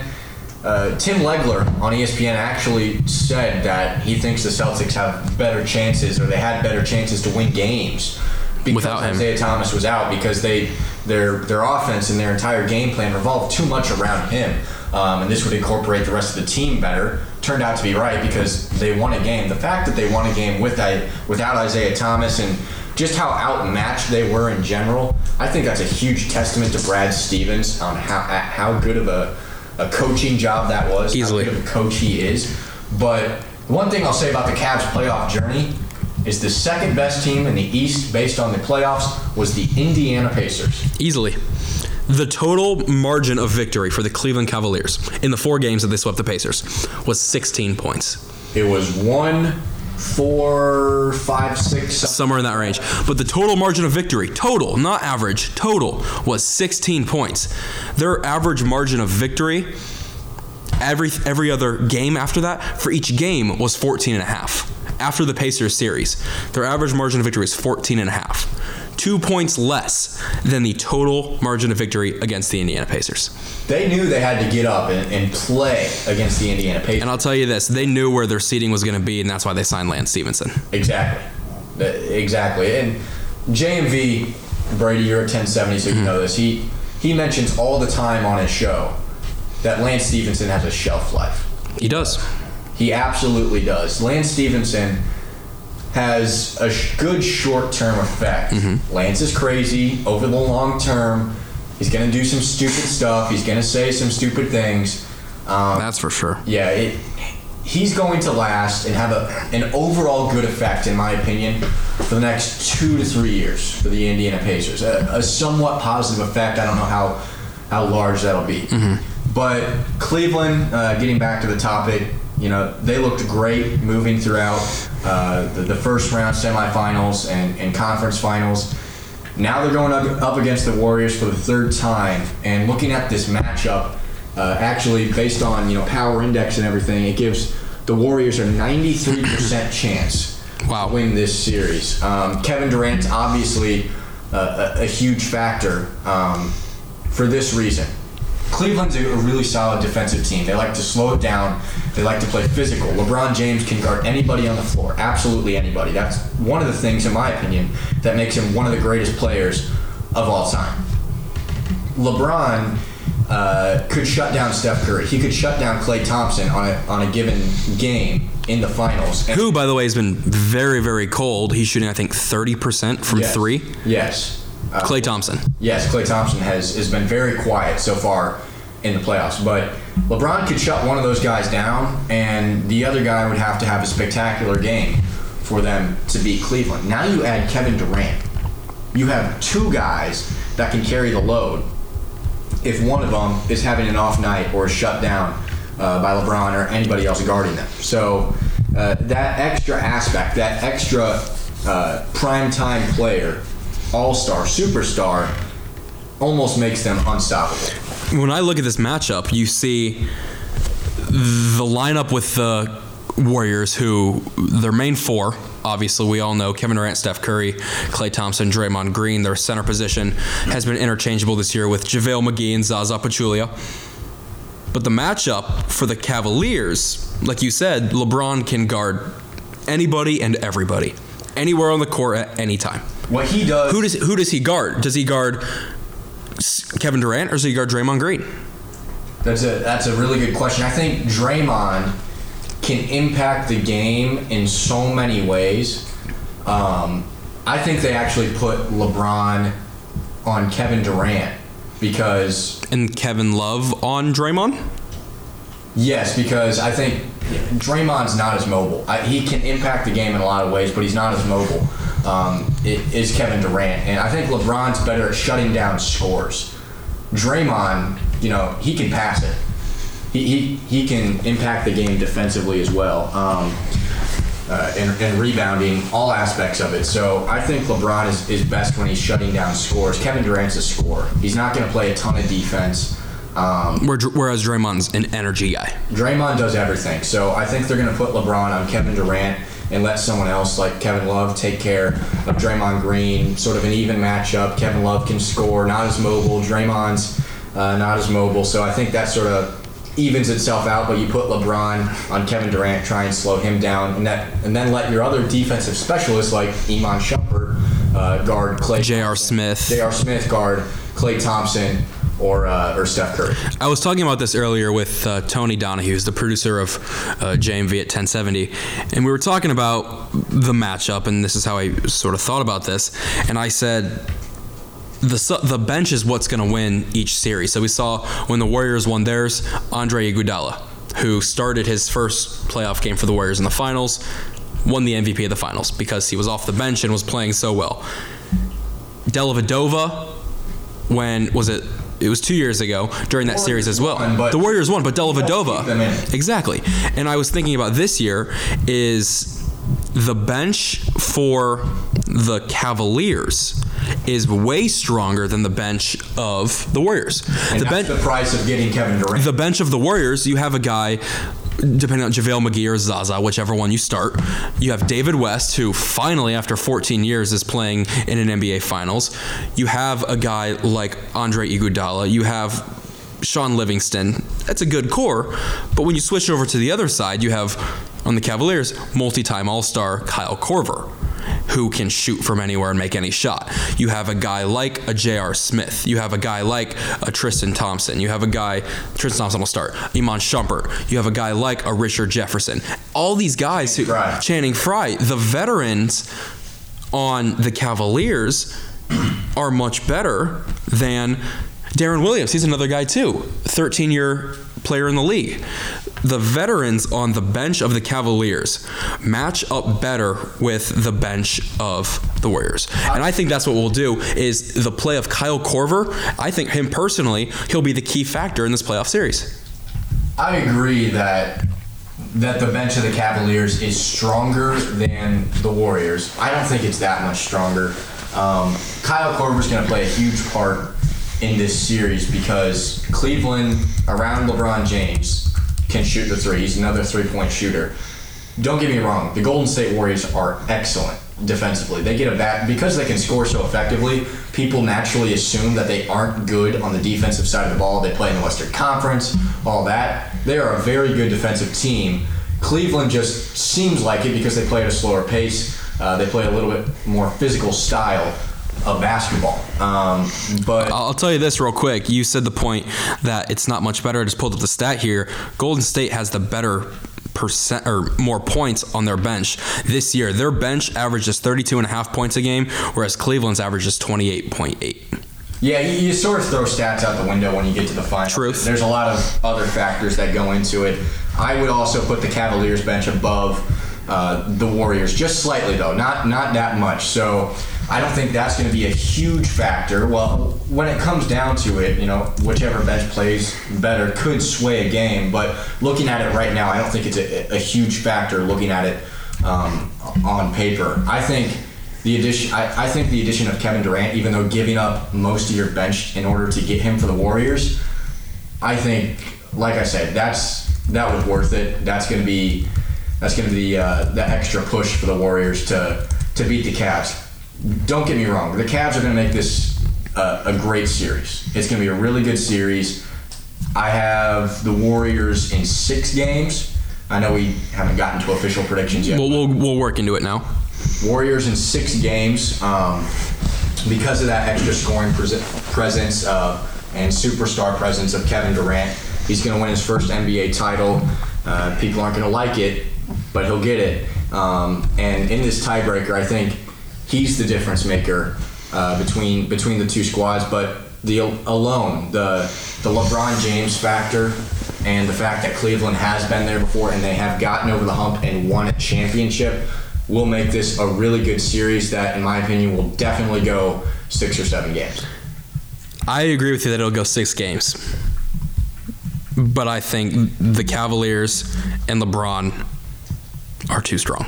I think the way that he is able to take over a game by himself and create the open space for other players around him, his passing's crazy. He finds everybody that's behind him, that's next to him, that's in front of him, that's everywhere. And then you throw in a guy like Kyrie Irving, who, in my opinion, is the best finisher in all of basketball right now. Because of the way he gets to the hoop, his elusiveness, he can bring the ball up with his right hand, scoop it underneath his body, go up with his left. He can do everything. And then you'll have all these role players around him. I'd say Kevin Love is a role player. I wouldn't classify him as a been- superstar, Look up but he's great. Look up his stats for these playoffs. He's been phenomenal. These playoffs. Kevin Love has gotten a bad rep in Cleveland because his numbers have gone down. Of course, they're going to go down. He's playing with two of the best basketball players in all of the NBA. I mean, he, yes, he's third wheeling, but he's still putting up really good numbers and he's contributing in different ways, and he's still getting some of his. So Kevin 17 this for this playoffs 17.2 points per game uh, he's averaging right around two assists and 10 rebounds 17 and 10 in the playoffs. That's pretty darn good considering you're playing with Kyrie Irving and LeBron James, and he's had multiple games where he's been above 30 points, if I'm correct. I believe you are Yes, so I, I agree. The Cavaliers are strong, Brady, but I think when you come off of losing in the way, in the style that the Warriors did, that motivates you, that gives you that adding kevin durant that extra push alone to to go get it the next time, and you add Kevin Durant, I think that's too much. The, the motivation of losing last year, giving up a three-one lead, and you add another superstar. Cavaliers are strong, but that what I just mentioned makes the Warriors stronger. So it's going to be a great series. Uh, we'll have to see how it turns out. When's game one? monday night Monday night. i believe it's Man, I can't. monday night They need or is no it's next thursday Next Thursday. Thursday night. Big break. It is a huge break. Yeah, starts June 1st. That's the thing I hate about the NBA Finals, man. They drag all these games out. All of them. All of them have two to three day breaks. Is is the final still 2-3-2? Or is it 2-2-1-1-1? It was two three two. I think like a couple of years ago they switched to two two one one one because everyone was complaining about it. I thought that was It's- bogus. Yeah, it's 2-2-2. It's 2-2-1-1-1. The last two three two was when the Spurs won the championship, I believe, Yes. over the Miami Heat. Yes, that is right. because I remember them playing three games in a row um, in San Antonio. But uh, yes, they need they need to cut down the breaks. I know they're trying to drag it out. Uh, understanding for ratings and continuing to extend the season and everything. Give these players rest, but. The other thing I want to mention is the freaking start time. I know West Coast Warriors. You you got people have to get home from work to watch the game, but it's killing us on the East Coast, man. First game, game one starts at 9 o'clock at night. Nine? Are you kidding me? Nine o'clock. Nine o'clock. 9 Eastern. I work in the morning, dude. I work in the morning. I can't get. I can't stay up that late. I'm an old man. I'm 19. Oh Real quick, going back to the Cavaliers, talk about riding the coattail. If the Cleveland Cavaliers could win this game, how awesome would it be for Andrew Bogut, who played one minute on this team this year? Riding the coattails, and he gets his ring, he gets his bonus, he gets all that stuff. The Alex Moran. No, he, he was going to be a good signing because he was there to contend with the Warriors. Last thing we'll talk about with the NBA Finals Yeah. here before we move on to So- our last topic of the show, Paul George. Okay. Unless you want to talk about something else. We'll Um, play it by ear. yeah, we'll play it by ear. Who- Who cares? Um, what was I gonna say? God, Oh, Kizer. Talking about the Warriors. Yeah, the last thing with the NBA Finals. Um, I told you I'm an old man, dude. You are. You, you're, true. you're forgetting stuff. I, I forget stuff all the time. I, I remember these crazy sports stats and, and these sports moments from years and years ago, but I can't remember what I had for breakfast. I think it's I think it's something serious. My mind is slowly, slowly deteriorating. I still can't remember what it is. Oh my gosh. It's a storyline with the NBA Finals that I really wanted to talk about. Well, let's just move on and then see if you can come back and get it real quick. Come back and get it. Your final prediction, you said Warriors in six. Warriors in six, yes. I say the Cleveland Cavaliers in six. Sam chiming in for one of the first times in this NBA segment. Welcome back, my friend. Your prediction for the 2017 NBA Finals. Yeah, no, two great teams. Uh, Bing, bing, bing. I remember. Kizer's got it. Sam, go ahead. okay, he's got it. So I'm just gonna say it really quick. Uh, Cavs in five. Cavs in five. Don't know how I forgot this. Cavs in five. Sure. Yeah. Hol- Holy crap! That just sort of went by. I, I was too busy thinking what I was going to say. Cavaliers in five games over the Golden State Warriors. I like where his, bold. I like where his mind's I, at. I'm bold. I'm just. There's a difference between bold and s- And crazy. Okay, you, we say that now. You, let's remember this moment here, okay? And then when they win in five, This is gonna need, this is gonna be another Juan Pablo moment. I'm on Pablo moment right This is not a one. pop- Juan Pablo That's moment. just that's just blind luck. This is blatant stupidity. What you're doing right here, Sam. I'm gonna make a bet with. Get your head out of your ass. and Make a logical pick, Sam. I'm gonna make a bet with you right At now. least, hey, at least he didn't say Cavs in three. I was thinking about saying that. I know. See, the funny thing is, I know you were. It's still best two out of three, right? Right, right. no, the last time was the best two out of three was when Reggie Miller was nine years old. Oh, Dang. God. saying I'm gonna make a bet with you on the air. If the Cavaliers win the NBA Finals in five games, There's not money involved. Go on. no, I. You'll have to do the entire next show, and you'll have to do the whole show after that in I don't know. It's something. We have to do like a, a costume or naked or something. I don't want to record naked with you, Jack. hey, that's true. Well, it wouldn't be me that's naked. It's gonna be Sam. Oh, okay. Because I mean, come on, Cavs in five. We'll post a video. We'll post a video of something. We'll post a video of you guys doing We'll post a something. video of something. Okay. Well, we'll think about it.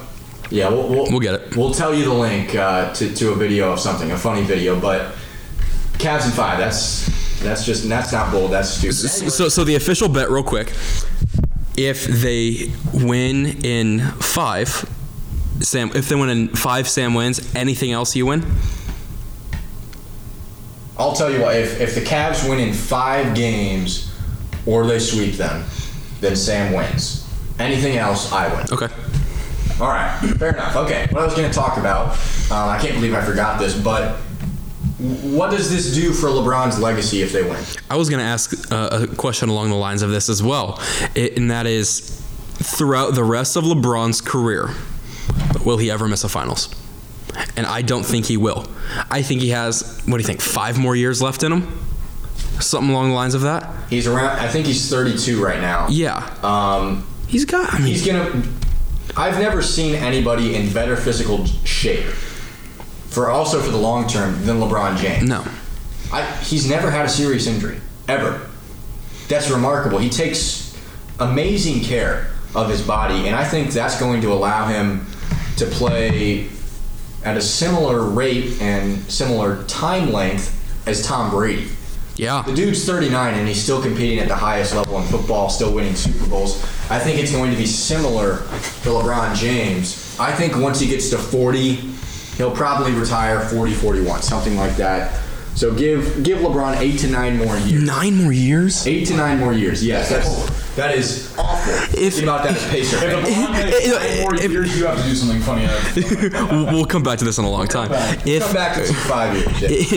if LeBron, if goes along with my questioning, if he makes it to every finals for the rest of his career and say he plays nine more years, he would have made 16 straight finals. It's not going to happen. No. because of Someone else will come along, someone else will take over, someone else will do knows? something. Lonzo Ball. Kyrie Oh. could go somewhere else. They could lose Kevin Love. Another team rises up. He could go back to Miami. Celtics rise up. Something like that. I understand that he's probably going to make a lot of a lot more finals because of his personal effect on a team, but also because the Eastern Conference is extremely weak right now. Um, Boston is going to, in my opinion, rise in the next few years. They're going to find a way to get a superstar because that's all they need to get over the hump. They've done pretty much all they can Yeah. with a team without a real superstar. Isaiah Thomas is on the brink. Great player, but not a Great player. superstar. He's not a superstar. Um, if LeBron James wins these NBA Finals, he, he will have won four championships two with Miami, two with the Cavaliers. He would have beaten arguably one of the best teams on paper assembled, the, the, the superstar team that is the Golden State Warriors. Uh, he beat the greatest team, in quotation marks here, of all time as far as win total in the regular season 73 wins um, last year, coming back from a 3 1 deficit. Great performance in the finals and throughout the playoffs. You wait, you're saying the Warriors blew a 3-1 lead? No way. I haven't seen so many memes about Twitter already. I used to have a wristband earlier in the in the school year that had a that Warriors blew a three one lead. Go ahead, Jack. But if, if LeBron does this and he beats this team, gets to four NBA championships, and however many finals appearances in a row, and great regular seasons, in my opinion, LeBron James is it. it you know, everyone is. It's just, it's so subjective because we never saw these these old time players, Wilt Chamberlain, Kareem Abdul-Jabbar, all that. We never saw all those guys play. If we saw Oscar Robertson play, we might have been thoroughly convinced that he was the greatest player to ever play basketball. But based on you know what we've heard and our own opinions in our time period, generally, Michael Jordan's number one, LeBron James is number two, in my opinion. If he wins the NBA championship this year. Kobe Bryant is so similar to Michael Jordan in everything that he did. He was just one championship shorter. I think LeBron, despite the fact that he's a championship less than Kobe, he he's impacted the game in so many ways, um, so many different ways than Kobe. Defensively, LeBron is great. Passing, LeBron is great. And you know, uh, at a cerebral level, LeBron is nothing like I've ever seen before. Um, Mark Mark Boyle for the Pacers has openly said that LeBron James is the greatest basketball player he's ever seen, and he broadcasted Michael Jordan for years. Yeah. So uh, there's no doubt in my mind LeBron's number two on my list if he wins uh, if he wins this year. A fact about LeBron and this whole MJ thing, not bringing this up like adding fuel to the fire. Oh, LeBron's the best, MJ's the best. I've never given an actual answer on who I think is the best because I think they're different types of players. They've played in different eras, and it's hard to com- or compare It's different. hard. It's very hard. But you throw this into comparison. Michael Jordan has lost four first round playoffs series. LeBron has never lost a first round playoff series. That's the, that's the stat that a lot of people bring up. Not the first round, but the finals losses. Yeah. When Jordan got to the finals, he always won.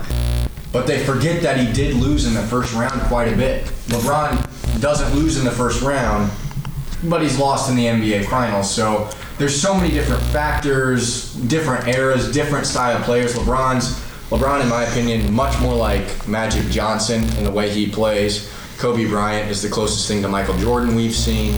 I know Charles Barkley openly stated that LeBron would be even with Kobe in his mind if uh, if, if LeBron wins this year. But it, it's really difficult to compare. But like I said, overall, number two on my list if he wins this year. Maybe number two if he doesn't. That's gonna wrap it up for this episode. Final closing thoughts. We're gonna not talk about Paul George this time because we're at, Yeah, we'll we're, we're about an hour and a half right now, Jack. So we've rambled for a while.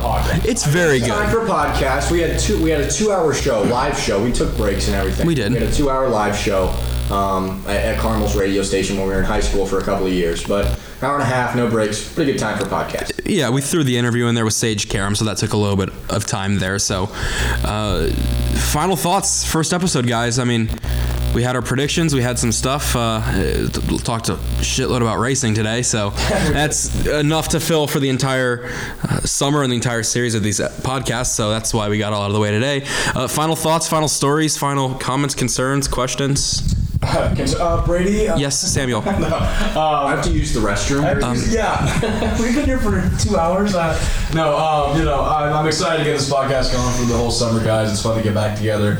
Uh, month of May is always really special here in this in this state and in this area. I'm really excited for Sunday race day. Hopefully, it doesn't get rained out. Um, but uh, yeah, no, definitely, definitely excited for the racing on Sunday, and it was a good, good first podcast. uh, I'd say. Yeah, definitely a great first podcast.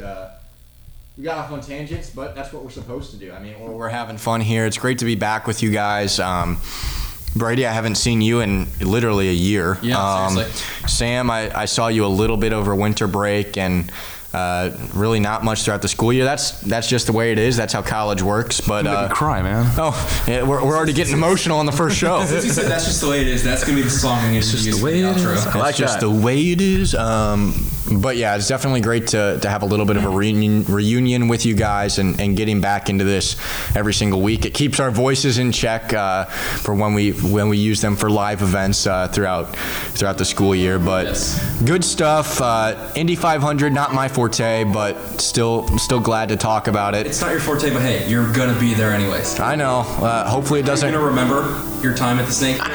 or are you gonna go a little too hard with Ric Flair and Marshmello and Zedd? Brady, I am underage. I do Oh, not. so. I do not consume alcohol in any way, shape, or form. I can't believe you would ever assume something like that of myself. Really apologize. Yes. Um, College. College. Yeah. College. But uh, but yeah, great, great first show. Excited to, to talk about you know the NBA, NFL later on, all the college football, all the stuff going on. But good first show with with IndyCar and a little bit of uh, professional basketball. Sam, closing thoughts? Anything else? Ah, I, I'm, all, I'm all spoken out. I think you've heard my voice enough today. Yeah. All right. So they can find us on Twitter, our own personal Twitters. Oh, yeah, let's promote our At- Twitters. I like that. At Brady Clane. Simple enough. Sam's. Uh, well, my name is Sam Sam56 on Twitter, but it's at Sam Weiderhaft33. So that's S A M W E I D E R H A F T H A F T 33. Mine is at Jack underscore Kizer, K I Z E R, as we uh, dissected that earlier in the show. K I Z E R is the most American version of Kaiser. Whatever you want to say, buddy. Here, we should get our good friend Dylan Warren on the podcast one time these next couple weeks too. Why, hey, why not? I like it. Should we should we disclose the backstory of Dylan Warren? Or Not right now. Not right now. Not right now. Is if we have him on, we can have him tell his side of the story. Okay, we'll, we'll have him tell his side of the story. Um, obviously, podcasts, we're not under any jurisdiction here like student radio. So we can have Dylan tell his side of a, a certain story. Had some trouble with school administration when he was our English teacher. Not going.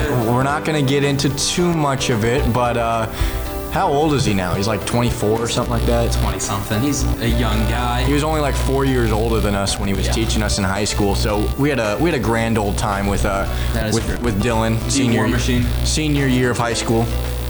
It was it was good stuff. If you enjoyed the show, let us know. If you hated the show, please, please, please, please keep listening. it's gonna get better from here. It's gonna be fun. We're gonna have a lot of good stories, a lot of good times, a lot of good laughs. That's for sure. And uh, I think that's all we got for today, guys. Anything else?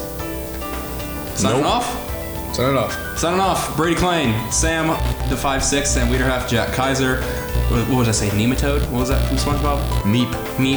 Meep. Signing off for today, Brady Klein, Jack Kizer, Sam Wiederhaft, the big three. Until next time, everybody, thanks for listening.